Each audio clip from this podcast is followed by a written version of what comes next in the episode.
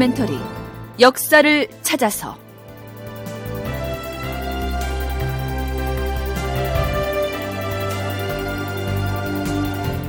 제 467편 태종 사후 양령은 건재하였다.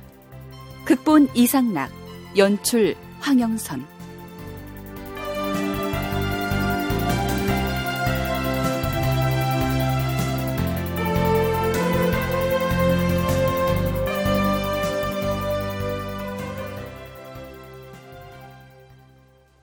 여러분 안녕하십니까? 역사를 찾아서의 김석환입니다. 세종 5년 말에 조선에 왔던 일본의 사신단은 해가 바뀌어서 세종 6년 벽두까지 머무르게 됩니다. 일본의 사신으로 왔던 승려 규주 일행이 대장경 판을 요구하면서 단식 소동까지 벌이고 했던 과정은 지난 시간에 상세하게 소개해드렸죠. 세종이 대장경을 새긴 경판은 조선에 한 번만 있기 때문에 경판 자체를 일본에 내줄 수는 없다. 이렇게 못 박았기 때문에 일본 사신들도 그 사실을 받아들였습니다. 그 대신에 세종이 하사한 화엄경판과 밀교 경판 등의 선물을 받아들고 이제 바다를 건너서 귀국을 해야 할 상황이죠. 그런데 일본 사절단이 묵고 있던 객관에서 또 한 번 소동이 일어납니다. 이 소동의 발단을 소개하기 전에 우선 세종실록 6년 1월 20일의 기사 한 토막을 살펴보기로 하죠. 당초에 본국 사람으로서 피로되었던 자가 와서 이렇게 말하였다. 부연 설명을 하자면 외구들에게 포로로 잡혀갔다가 탈출해온 사람이 자신이 대마도에 있을 때 들은 말을 전해준 것입니다. 나리, 제가 일본에서 들은 얘기를 들려드릴 터이니 속히 주상전하께 아뢰어서 일본군의 침략에 대비해야 합니다. 일본에서 대체 무슨 말을 들었다는 것이냐? 일본 국왕이 대마도 영주에게 은밀하게 이런 명령을 내렸답니다요. 조선에 사신을 보내 대장경판을 구하려고 한다. 그런데 만일 조선에서 경판을 내어주지 않는다면 조선을 침략하는 방법을 취할 것이다. 그러니 대마도에서도 전함을 미리 수리하여 명령을 기다려야 할 것이다. 그래서 대마도주는 일본왕의 명에 따라 병선을 수리하고 있다고 들었습니다요. 포로로 잡혀 있다가 풀려난 사람으로부터 이런 말을 접수했지만 조선 조정에서는 대수롭지 않게 여기고 있었죠. 그런데 규주 등과 함께 조선에 온 일본인 승려 가하가 헐레벌떡 이춘발을 찾아옵니다. 이춘발은 일본어 통역을 맡고 있던 조선 조정의 통사였습니다.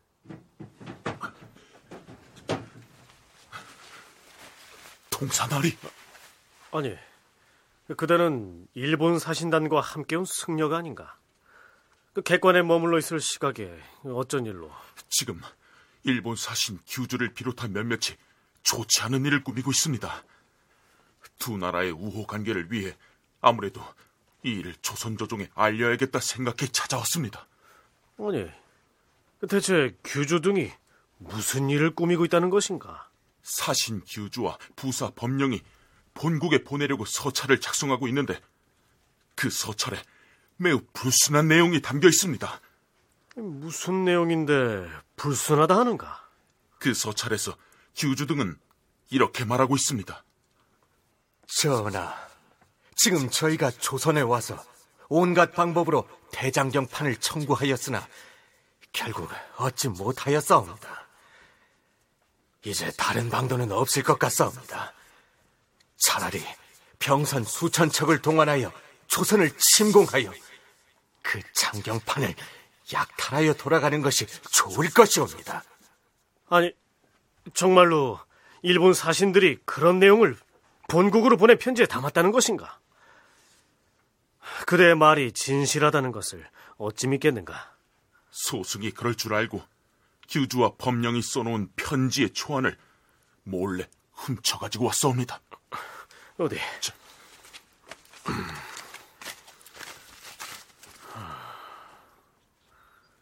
어, 설마 했는데 수고했네. 이 서찰 초안을 그대로부터 얻었다는 사실은 절대 비밀에 붙이겠네. 객관으로 돌아가 있게. 그러니까 가하라는 이 일본 승려는 자신이 수종해온 자기 나라 사신이 본국으로 보내려는 비밀 편지의 초안을 훔쳐내서 조선 측에 넘겨준 것이니까요. 일본 사신단 쪽에서 보자면 배신자라고 할 수도 있겠죠. 어찌됐든 이춘발은 일본 승려 가하로부터 입수한 문제의 서찰 초본을 가지고 달려가서 세종에게 고합니다. 그러자 세종은 의정부와 육조를 불러서 이 문제에 대한 대책을 논의합니다.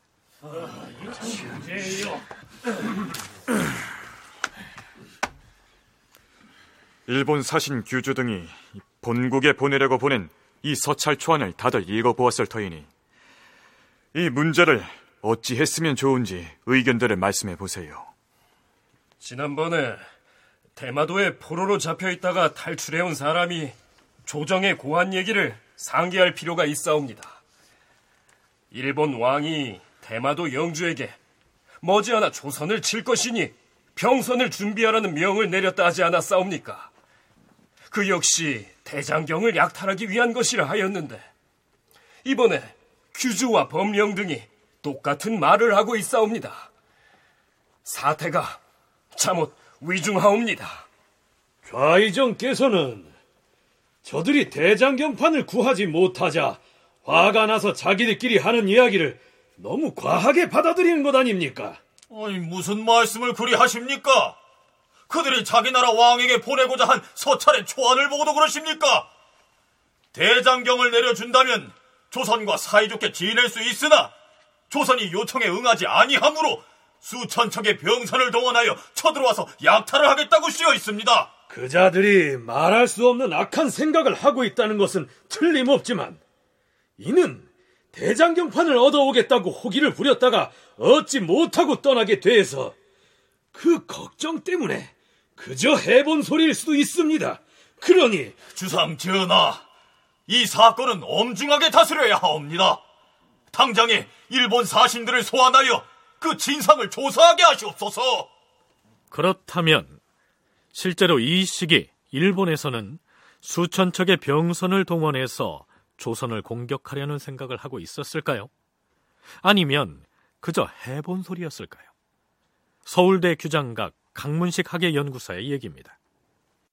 일반 주민들이 자신들의 욕구를 관찰하기 위한 여러 가지 뭐 폭동이라든가 뭐 이런 것들도 자주 나타나고 그다음에 이제 무로마치 장군부와 그 이전에 그 가마쿠라 막부 지역을 담당하고 있는 지역의 사람들과의 어떤 갈등이나 충돌 뭐 이런 것들도 이제 계속 나타나고 있는 그러한 상황이었기 때문에 그 당시에 일본의 그 어떤 내부의 정세를 봤을 때 대외적인 어떤 어떤 침략이라든가 이런 것들을 수행할 수 있을 만큼 내부적으로 안정돼 있는 상황은 아니었다라고 볼 수가 있어요. 그래서 어떤 대장경에 대한 어떤 욕구가 표현되는 과정에서 나온 하나의 좀 이야기 정도일 가능성이 높고요.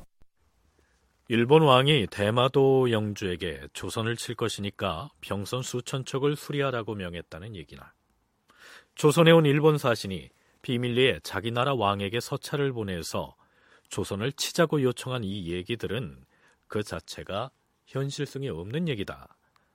강문식 연구사의 견해가 그렇습니다. 전쟁이란 것이요 명분이 중요한데 조선에게 대장경의 경판을 달라고 애걸했다가 그것을 안 준다고 해서 대규모 군사를 동원해서 침략을 한다는 것은 논리적으로도 좀 어설프지 않습니까? 결국 대신들 간의 논쟁을 지켜보던 세종도 이렇게 결론을 내립니다. 설령 저들이 비록 우리가 예상하지 못했던 악한 짓을 벌이려 한다 해도 그것은 오직 대장경 판을 얻지 못할까 두려워서 그러는 것이니 우리는 저들을 달래어서 관우하게 대처하는 것이 좋을 것이요. 그런 현실성이 없는 말에 휘둘리지 말고 의연한 모습을 보이자. 이런 의미겠지요.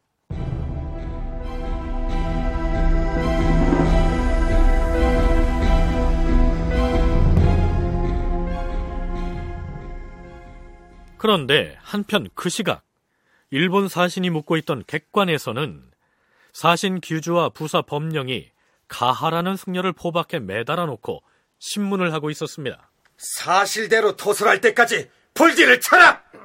예!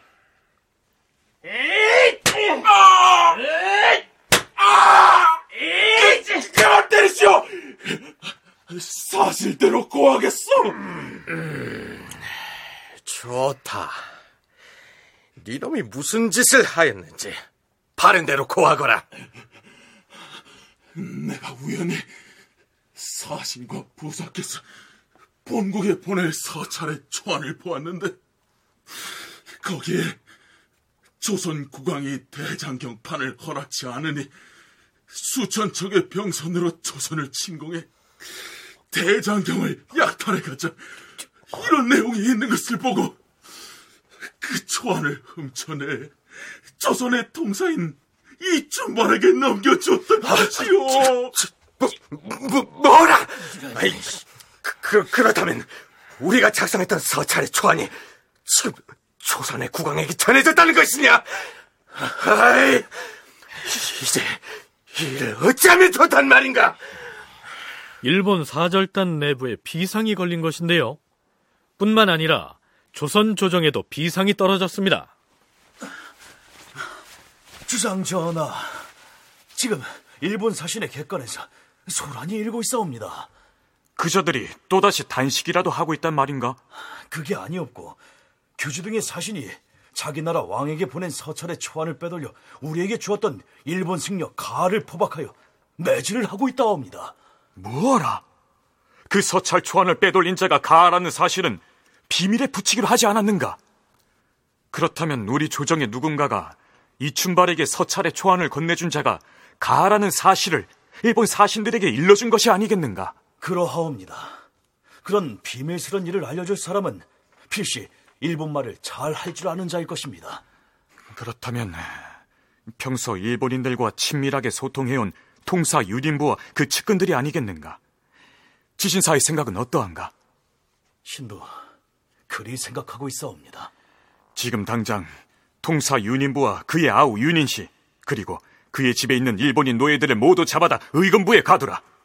이어서 임금은 영의정 유정현과 참찬 안순, 병조판서 조말생, 대사헌 하연, 형조판서 권진, 동부대한 정흠지, 우사관 박간 등을 보내서 윤인보 등의 죄를 합동으로 신문하게 하였다. 일본 사신의 객관에서는 자기들의 비밀 서찰의 초안을 빼돌린 가하라는 승려를 신문하고 있었고 조선 조정에서는 그 서찰을 빼돌린 자가 가하라는 사실을 일본 사신에게 알려준 사람의 죄를 묻기 위해서 영의정을 필두로 한 거물급 관리들을 총동원하고 있는 형국이니 흥미롭지 않습니까? 한편 승려 가하 때문에 자신들이 본국에 보내려고 했던 초안이 들통나버린 일본 사신은 우선 자신들이 살기 위해서 부랴부랴 경위서 성격의 서장 한 부를 만들어서 감옥 안 이승에게 찾아와서 바칩니다. 그런데 그 서장을 보면 모든 일을 초안을 빼돌렸던 승려 가하가 꾸민 것으로 적고 있습니다. 감옥관께서는 우리의 이야기를 잘 들으시고 예조에 전달하여 조선국 주상 전하께서 오해하시는 일이 없도록 해주십시오. 어디 전후 사정을 말해 보시오. 지금 조선국 전하의 성덕이 융성하시어 조선과 일본 두 나라의 화호함이 더욱 두터운데 뜻하지 않게 소승 가하가 이러한 헛된 말을 지어내어 이 우호 관계를 끊으려 하니 감옥관께서 이 서장을 예조에 바쳤으면 다행이겠습니다. 처음에는 가하를 결박하여 문초한 이유를 묻자 가하가 여러 번 절도 죄를 범했기 때문에 결박해서 신문한다 이렇게 대답하더니 지금은 또 없는 말을 지어냈다고 말하고 있으니 어찌된 일이오? 감호관 이승이 이렇게 되받아치자 규주와 법령 등의 사신들은 갑자기 얼굴빛이 변하더니 우리는 감옥관과는 더 이상 얘기하지 않겠소. 자, 모두들 조선의 예조에 찾아가서 이 서장을 직접 올리도록 하자. 가자. 일본 사신 규조 등은 예조로 몰려가서는 자신들이 작성한 서장을 전합니다. 거기에는 가하라는 승려는 평소에 도둑질을 밥 먹듯 해온 절도범인데 이번에 조선에 와 있는 동안 또 절도죄를 범해서 일본국의 법에 따라 포박해서 신문했다. 이러한 내용으로 돼 있습니다. 가하라는 자가 또 공무를 절취한 죄를 범하였나이다. 이 때문에 여러 사람들은 먼저 번에 저지른 죄까지 고발하게 되어 무려 10여 가지 사건에 이르러 싸웁니다. 우리 일본의 국법 조목에는 도적질한 자는 먼저 단단히 수적을 묶어놓고 차근차근 국문하여 법에 의하여 판결한 뒤에 형을 집행합니다. 그러나 지금 귀국의 사신으로 와 있으니 공경이 이 나라 법을 따르려 하므로 아직 목을 베어 죽이지 아니하였더니 이자가 엉뚱한 말을 꾸며서 문서를 작성하여 통사 이춘발에게 넘기었기로 조선에서는 이 일본 사신이 거짓말을 꾸며대고 있다는 사실을 알고 있었지만 더 이상 그 일을 문제 삼지 않기로 결정을 하고 예조에서 전별 잔치를 베푼 다음 사신들을 일본으로 돌아가게 합니다. 어차피 저들이 병선 수천 척을 동원해서 쳐들어오겠다는 그 말 자체가 현실성이 없다고 판단했기 때문이죠.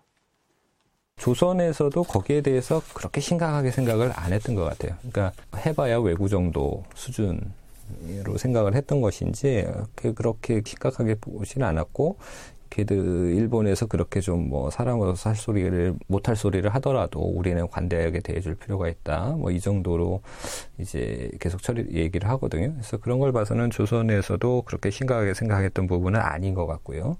그 다음에 그 당시의 정세를 봐도 이게 이제 그렇게 현실성 있는 그러한 계획이었다라고 보기는 어려운 것이 이제 요 시기에 되게 이 세종 전반기에 일본의 상황을 보면은 이제 그 무로마치 막부 등장 이후에 일본 내부의 그 정세도 그렇게 안정돼 있는 상황은 아니었던 것으로 알려져 있거든요.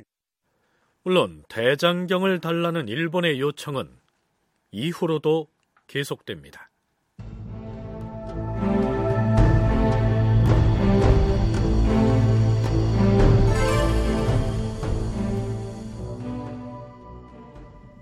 태종이 세상을 떠난 때가 세종 4년 5월이었는데요.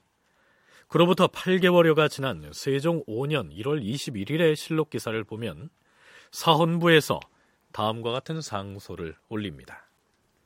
전하, 요사이 듣건데 의금부에서 전 이천 현사 박고를 비롯하여 전 감찰 200중, 전 시윤 박득중, 전 별장 고치우 등이 범한 죄를 신문했다고 하는데 전하께서는 그 사유를 알고 계시옵니까?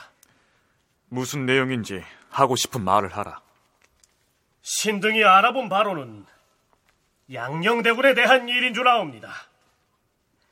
양녕대군은 자신이 부리고 있는 종 동양도자로 하여금 다른 사람의 종이라고 거짓말하게 한 다음 박득중의 개를 꿰어내어 그 집에서 기르게 하였사옵니다.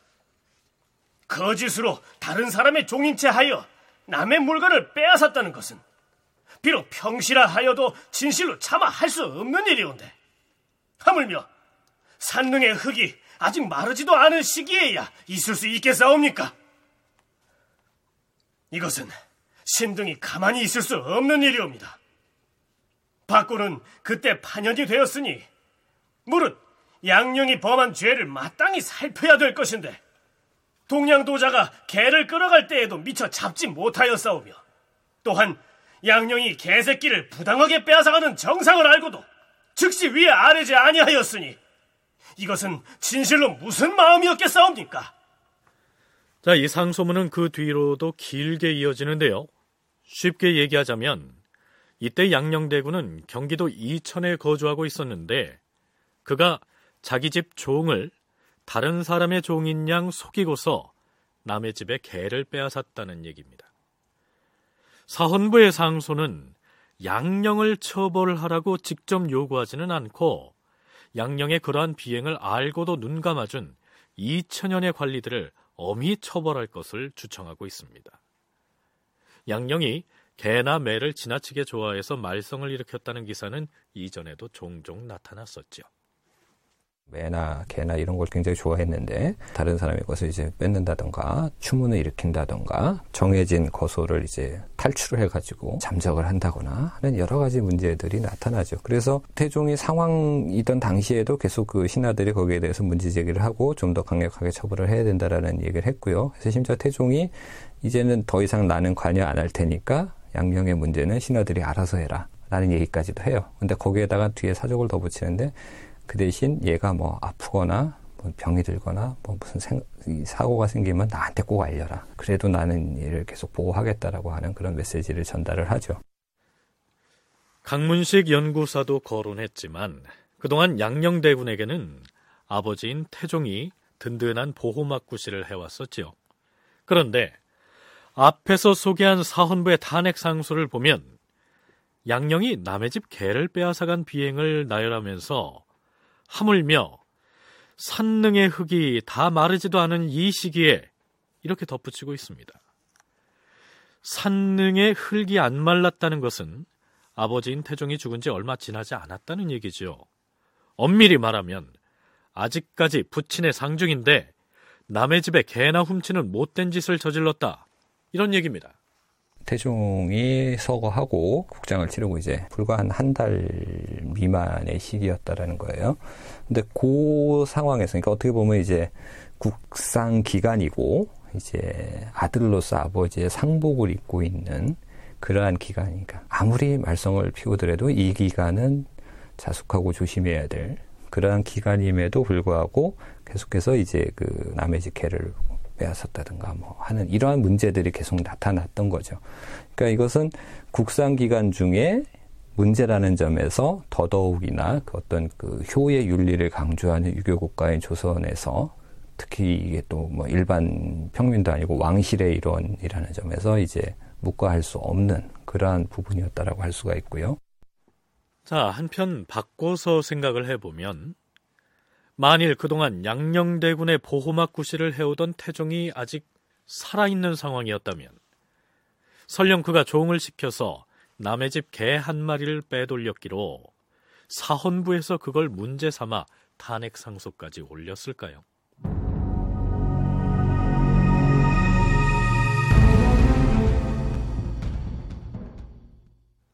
그런데 사헌부의 상소가 있고 나서 열흘이 지난 2월 1일 이번에는 사헌, 장령, 이숙치 등이 양령을 정면으로 거론하면서 탄핵 상소를 올립니다.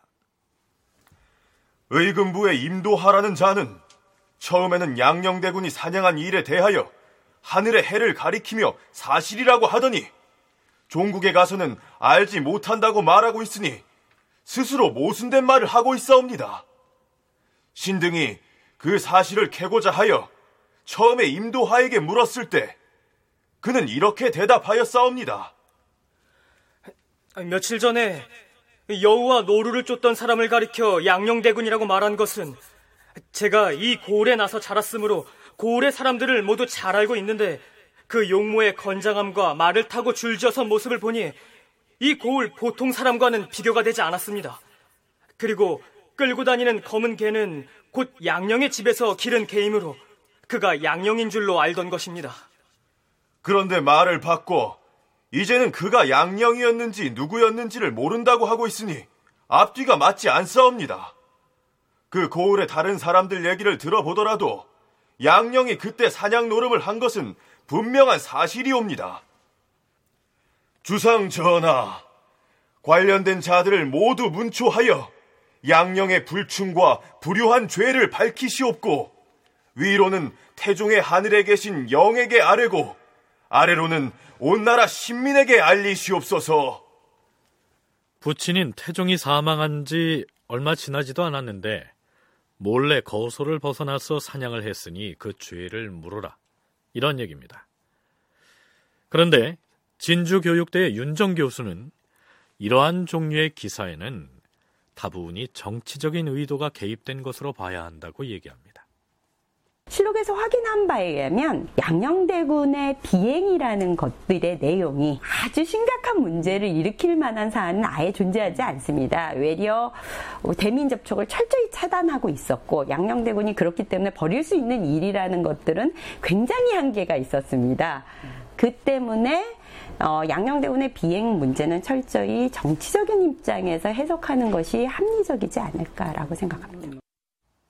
그러니까 태종의 3년상이 끝나지 않은 상태에서 몰래 사냥을 나갔다거나 혹은 종을 시켜서 남의 집에 개를 가져오게 했다는 사실이 사실이냐 아니냐를 떠나서 일견은 사소해 보이는 이러한 내용들이 왕조실록에 왜 그렇게 길고 상세하게 올라 있는지 그 배경을 살펴볼 필요가 있다는 얘기입니다.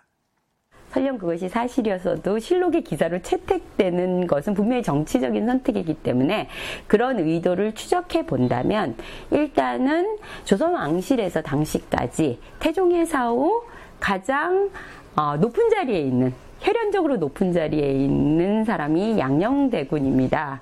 세종의 형이었고 그런데 태현의 논리에 의해서 세종이 왕위에 올랐기 때문에 현실적으로 태종의 조처조차도 양녕대군을 제거하는 데 있었던 것이 아니기 때문에 세종의 단계에서는 양녕대군을 유지시키면서 아버지의 조처를 유지하면서 본인의 정통성의 부분을 부각시켜야 되는 것이 세종과 세종의 신하들, 세종 정권의 가장 중요한 요소입니다.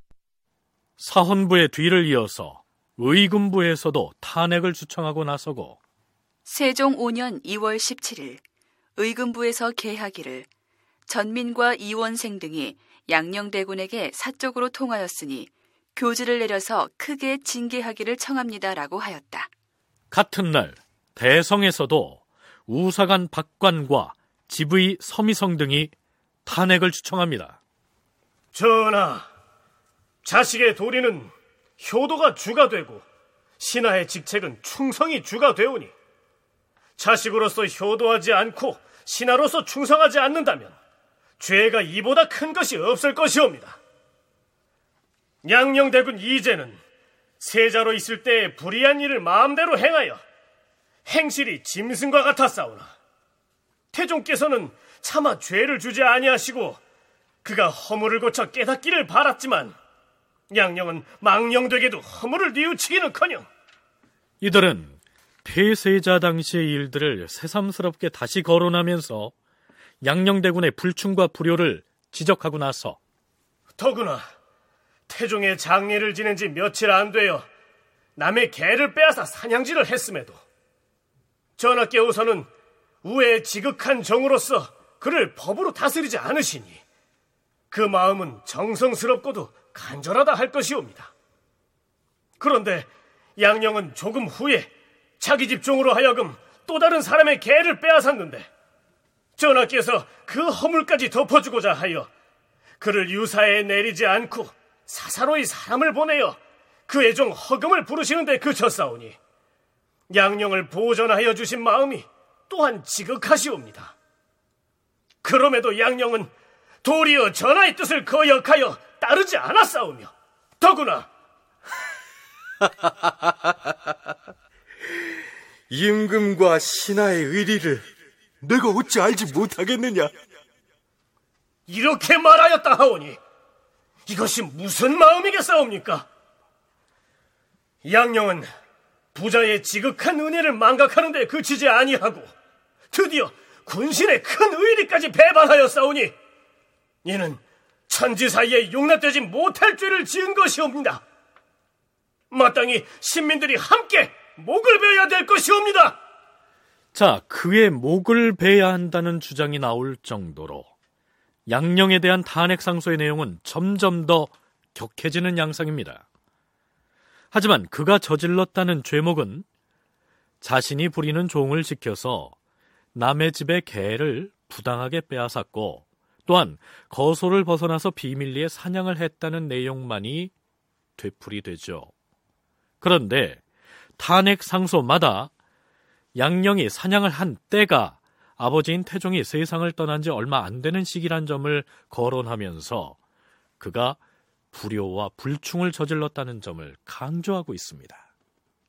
태종이 살아있을 때는 태종의 의지에 의해서 그것은 당연히 아버지가 후계자를 교체한 것이니까 문제가 되지 않을 수 있습니다. 하지만 태종이 사라지고 나면 실제로 태종의 적장자로서의 권한은 분명히 양녕대군에게 있는 것이고 더더욱이나 태조 이성계가 사망했을 때 당시의 왕이 태종이었음에도 불구하고 물론 왕이었지만 정종 같은 경우는 적장자로서 제사를 지낼 때 초헌을 정종이 하고 그 다음에 아헌을 태종이 한 사람들이 있습니다. 그러니까 적장자로서의 권한이라는 것은 어, 당연히 유지되고 있는 측면이 있습니다. 물론 이런 것을 부각시키지 않아야 되는 것이 세종대의 고민이죠. 태조 이성계 사후에 제사를 지낼 때 비록 태종 이방원이 왕위에 있었지만 그의 형인 정종이 적장자로서 제상의 첫 순서로 술을 올리는 초헌을 맡았던 것처럼 아무리 양령이 세자에서 패해졌고 동생인 세종이 왕위에 있었다고는 하나 적장자로서의 위치는 무시할 수 없다는 얘기입니다. 그래서 아버지의 상중임에도 남의 집 개를 훔쳐서 사냥놀이나 했다는 점을 되풀이 강조함으로써 그의 장자로서의 권위가 부각되지 않게 하려고 의도하지 않았을까 이러한 해석을 해볼 수 있겠죠.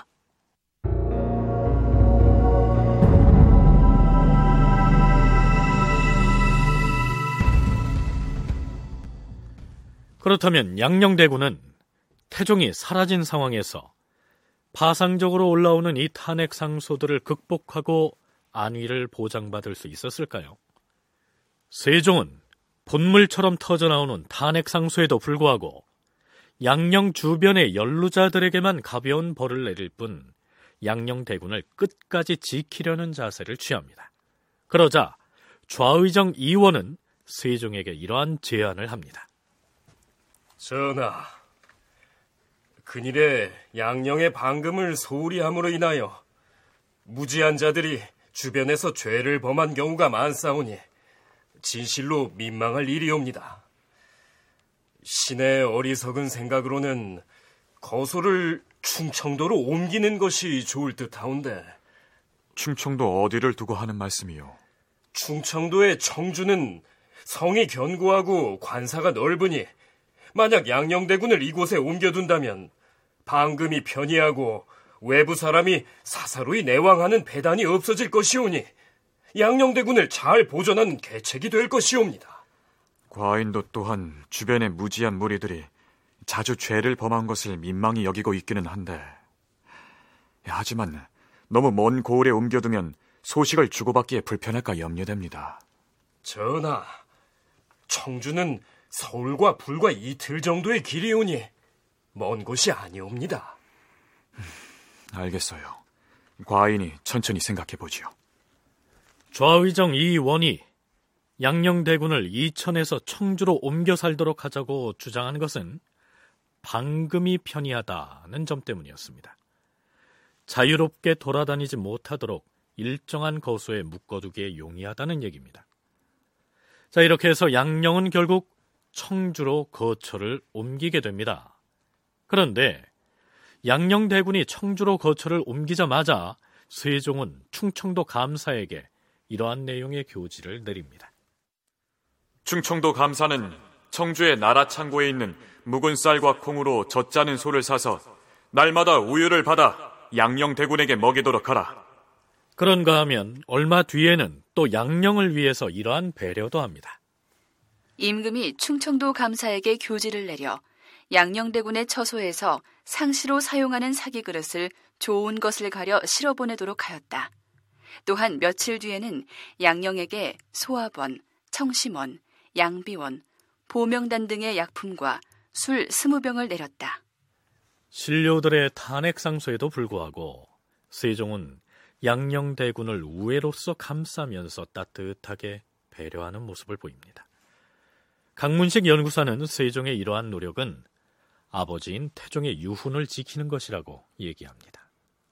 태종의 유훈을 지켰다라고 볼 수가 있어요. 그러니까 태종은 자식들에게 살아있을 때도 그, 그 양령이 세자로 있을 당시도 마찬가지고요. 그 아들들에게 형제 간의 우애의 중요성을 굉장히 강조를 합니다. 그거는 이제 자신이 집권을 하는 과정에서 이복 동생들을 죽이었고 또 그 이후에 자기 친형과도 이제 군사적으로 이제 충돌을 하는 그런 여러 가지 어떤 물론 정권을 쟁탈하는 과정에서 나타난 것이지만 인간적으로는 굉장히 어려운 그러한 어떤 과정을 거쳤기 때문에 그러한 자신의 경험에서 비롯된 것으로 볼 수 있는데 어쨌든 그 형제 간의 우애라든가 이런 것들을 굉장히 강조를 하거든요. 윤정 교수 역시 태종이 충령, 즉 세종에게 왕위를 물려주고 받아들인 양령을 폐하기는 했지만 그러한 후계 구도가 양령을 보호해야 한다는 조건 하에서 이루어졌기 때문에 세종이 함부로 아버지의 유훈을 어기고 형인 양령을 탄압할 수는 없었을 것이라고 얘기합니다.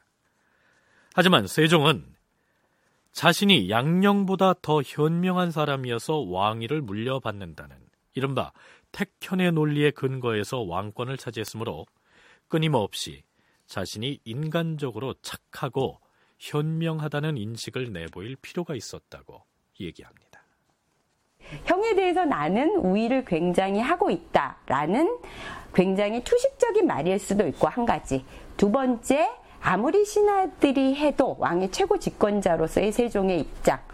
아버지가 만들어 놓은 후계 구도를 나는 흔들지 않겠다라는 일관된 입장을 볼 필요가 있다고 생각합니다. 그 표현이 정통성을 흔들 수는 없다. 후계 구도를 흔들 수 없다. 그러면 본인의 정통성의 한계가 보입니다. 이 때문에 그것이 아니라 굉장히 인간적인 측면에서 형을 존중하고 사랑하는 조치를 내려줘야 되는데 마땅치가 않죠. 그러니까 우유를 내려준다거나 유기를 내려준다는 아주 사소한 조치들을 신하들한테 다 보이게 하고 있지 않았는가라는 생각을 합니다. 자, 글쎄요. 세종이 양녕대군에게 우유를 마실 수 있게 했다거나 사기 그릇을 가져다 주도록 했다는 등 지극히 사소한 내용들이 왕조실록에 이렇게 요란하게 기록되어 있는 것을 보면 어떤 정치적인 의도가 깔려 있는 것처럼 보이기도 하는데요. 하지만 그저 형제 간의 우애를 상징하는 미담 기사 정도로 이해할 수도 있겠죠. 자, 그런데 청주로 옮겨갔던 양녕대군은 1년여 만에 다시 경기도 이천으로 되돌아옵니다. 세종 6년 2월 10일 환관 이귀를 청주로 보내서 양녕대군에게 유시하여 이천으로 돌아오게 하였다.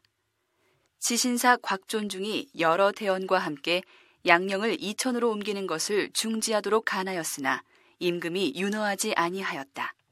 이렇게 해서 양녕대군은 세종의 배려로 서울에서 지척지간인 이천으로 다시 돌아와 지내게 됩니다. 자, 여기에서 한 가지만 더 짚어보고 넘어가기로 할까요? 연려실 기술을 보면 양녕대군에 대한 많은 얘기들이 올라 있습니다. 양령은 젊어서부터 문장을 잘했으나 세종이 성덕이 있음을 보고 짐짓 글을 모르는 체하고 미친 체하여 방자하게 놀므로 사람들이 글을 모르는 줄 알았다. 그런데 늙은 뒤에 그가 두루마리에 시 한 수를 썼다. 산 안개로 아침밥을 하고 칡넝쿨에 비친 달은 밤이 되면 등불이 되네. 외로운 바위 아래 홀로 누워 밤을 새니 오직 탑 한 층이 거기 있음에라. 아무리 훌륭한 문인임을 자랑하는 사람도 이보다 시를 더 잘 짓지는 못했을 것이다. 양녕대군이 글도 잘 짓고요.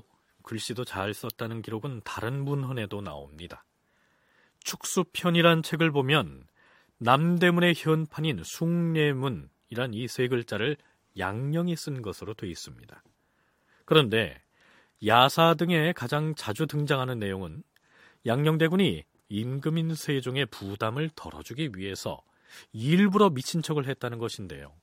윤정 교수는 신뢰하기가 어려운 얘기라고 평가합니다.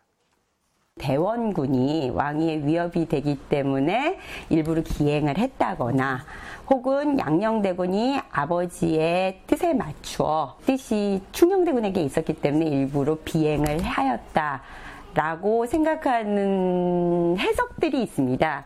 그런데 그거는 태종이 양녕대군을 교체한 것이 양녕대군이 동의했다. 라는 인식에서 가능한 겁니다. 제가 생각하기에는 양녕대군은 천도 과정까지 겪을 만큼 전혀 모르는 상태에서 세자의 교체를 당했고, 당연히 그 태종실록에서도 나와 있듯이 나한테 이렇게 한 것은 네가 아버지한테 얘기하지 않았느냐라고 얘기할 만큼 굉장히 격렬하게 반발하고 있는 상황이었다고 보입니다. 엄연히 정사인 태종실록에는 양령이 충령에게 왕위를 양보한 것이 아니고 태종에 의해서 일방적으로 세자 자리를 박탈당했고 그 과정에서 충령과도 갈등을 빚었다는 내용이 나와 있는데 임금이 된 후에 일부러 미친 척 했다는 것은 있을 수가 없다는 얘기입니다. 자, 물론 이것은 윤정 교수의 의견입니다.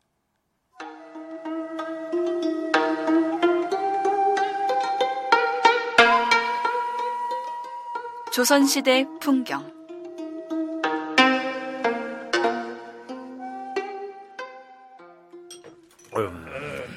아, 오늘은 대궐에서 먹는 점심이 유달리 맛이 있습니다, 그려.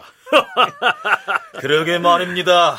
소고기 국물 맛도 그만이고 미나리 무침도 참 맛이 좋습니다. 아, 하지만 김대감, 오늘 점심이 밥맛이 좋다고 그 식사를 너무 많이 하시는 것 아니요.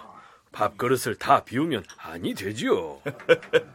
아, 그럼요, 그럼요. 아무리 밥맛이 좋다 한들 아래 것들을 굶길 수야 있겠습니까? 이만 숟가락을 놓아야겠어. 나도 수저를 놓아야겠어요. 아, 이리 오너라. 식사 끝났으니 밥그릇들 치우도록 하라. 예, 나리.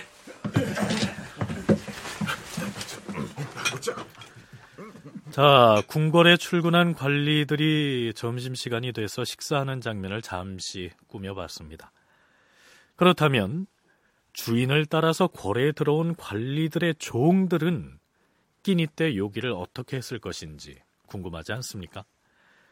세종 4년 1월 18일에 왕조실록 기사를 보면 주인을 모시고 궁궐에 들어온 종들이 어떻게 식사를 했는지를 가늠할 수가 있는 짧은 기사 한 토막이 올라 있습니다. 병조에서 임금께 아뢰었다. 주상전하, 지금은 모든 관원들이 대궐 안에서 밥을 먹고는 먹다 남은 밥을 종들에게 주니 이로 인해 그릇을 잃어버리는 일이 생기옵니다. 또한 주인과 노복이 같은 그릇에 먹는 것은 적당하지 못하옵니다. 하오니 앞으로 종들은 자기 밥그릇을 가져와서 주인이 먹다 남긴 밥을 자기 밥그릇에 받아 먹도록 할 것이니 윤호하여 주시옵소서. 임금이 그대로 시행하게 하였다. 자, 그러니까요.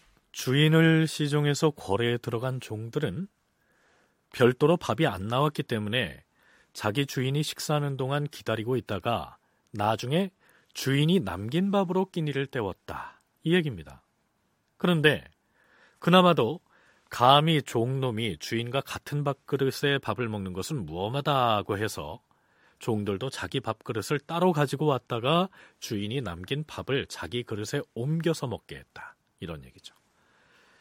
자, 요즘의 시각으로 보면 화가 날 만큼 불합리한 일이죠. 하지만 조선이란 국가가 상하 귀천의 신분 질서가 엄격했던 사회였다 보니까 어쩔 수 없었던 것이죠. 만일 주인이 식성이 좋아서 밥을 남기지 말고 다 먹어치우는 경우에는 그날 그 관리의 종은 굶어야 했을까요? 조선시대 풍경. 오늘은 궁궐 안에서의 종들의 식사에 관련된 얘기를 보내드렸습니다.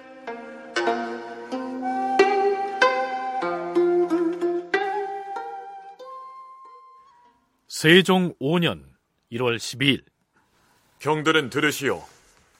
어제 호조에서 보고하기를 농사 시기를 잃은 백성들이 많다 하니 전라도 백성에게 환상할 곡식으로 묵은 쌀과 콩과 잡곡을 합쳐서 5천 석을 공급하도록 하고 황해도 백성들에게는 1만 석을 주도록 하시오. 승리 만극하옵니다. 전라도와 황해도 백성들 중에서 농사 시기를 놓친 사람들에게 곡식을 방출했다는 얘기입니다. 실록에서는 그 곡식을 돌아올 환자와 윗상자를 써서 환상할 곡식, 즉 환상곡이라고 일컫고 있습니다. 세종 4년 11월 28일 날의 실록 기사에는 이러한 내용이 실려 있기도 합니다.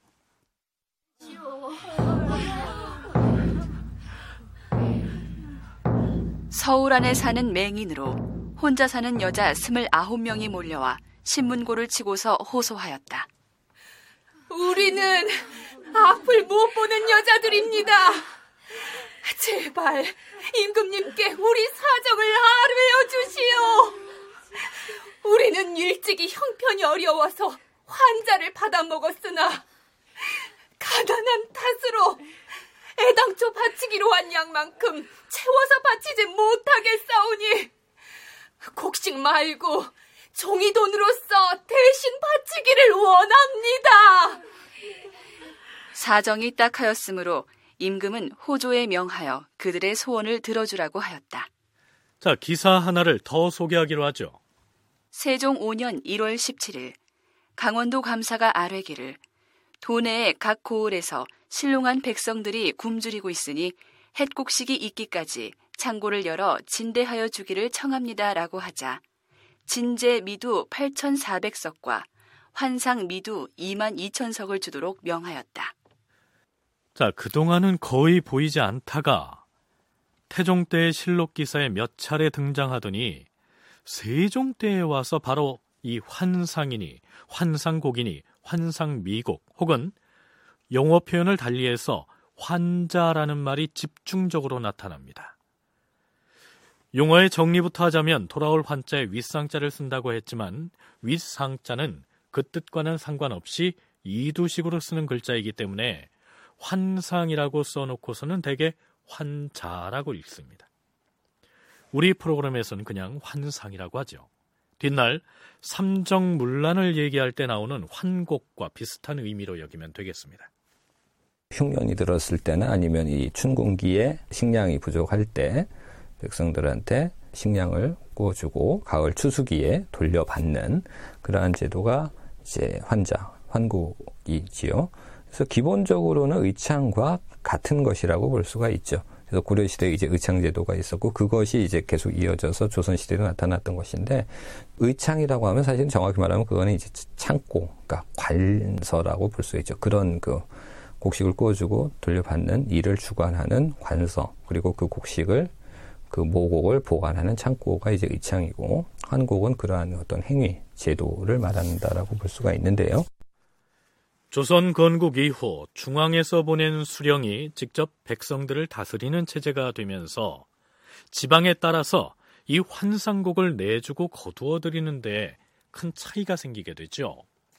군량을 미를 갖고 있으면 이게 가장 큰 고민이 뭐냐면 쌀은 현물이다가 보니까 유지를 해놓으면 이게 시간이 지나면 묵은 쌀이 되지 않습니까? 거기에다가 당연히 비가 오거나 쥐가 갉아먹고 이러면 쌀이 썩고 곡식의 양이 줄어듭니다. 가장 효과적인 건 매해 이것을 개색한다고 표현하는데 바꿔줘야 됩니다.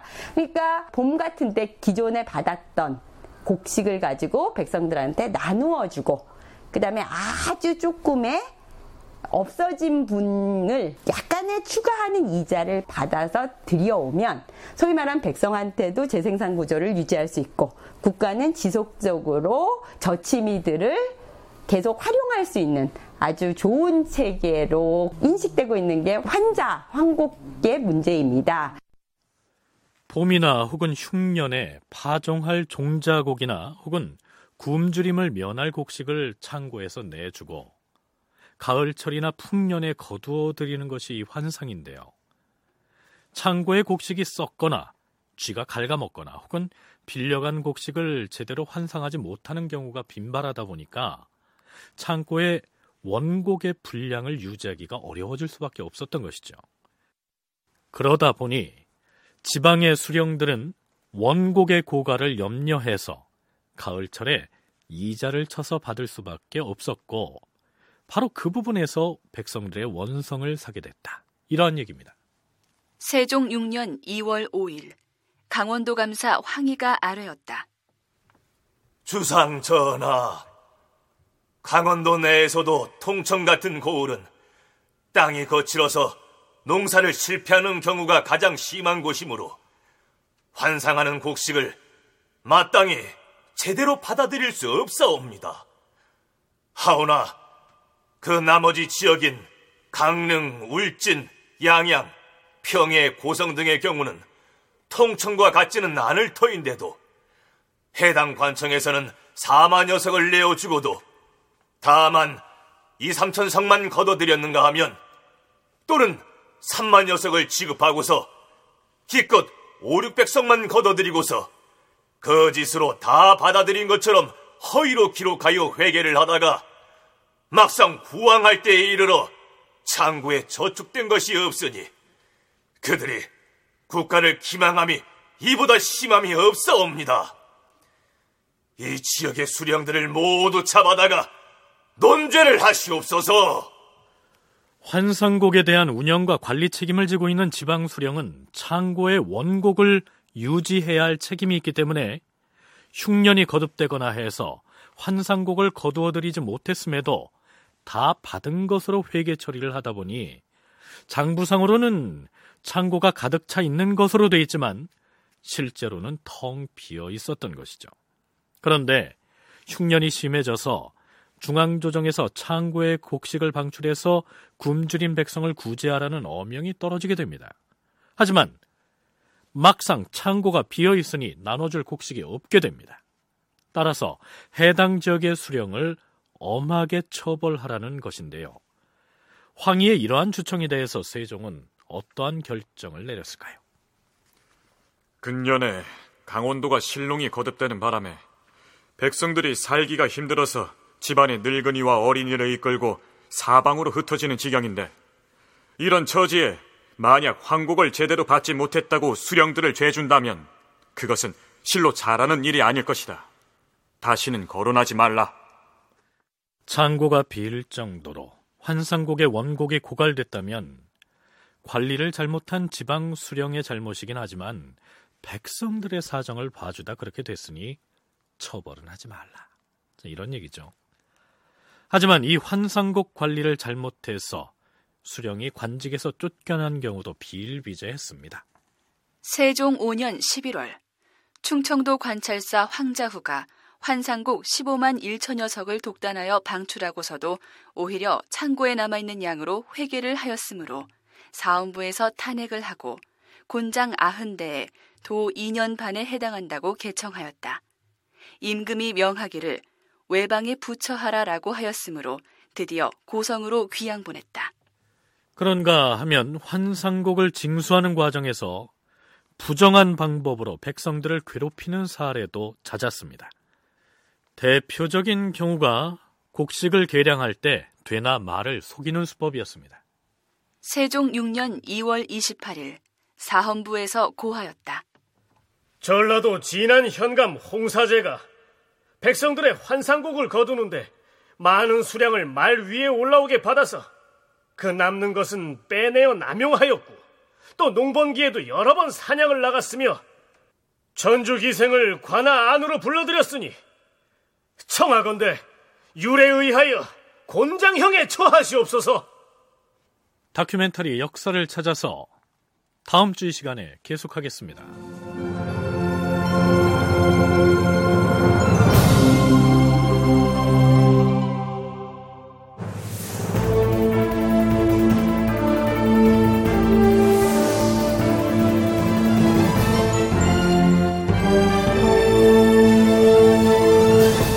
다큐멘터리 역사를 찾아서 제 467편 태종 사후 양령은 건재하였다.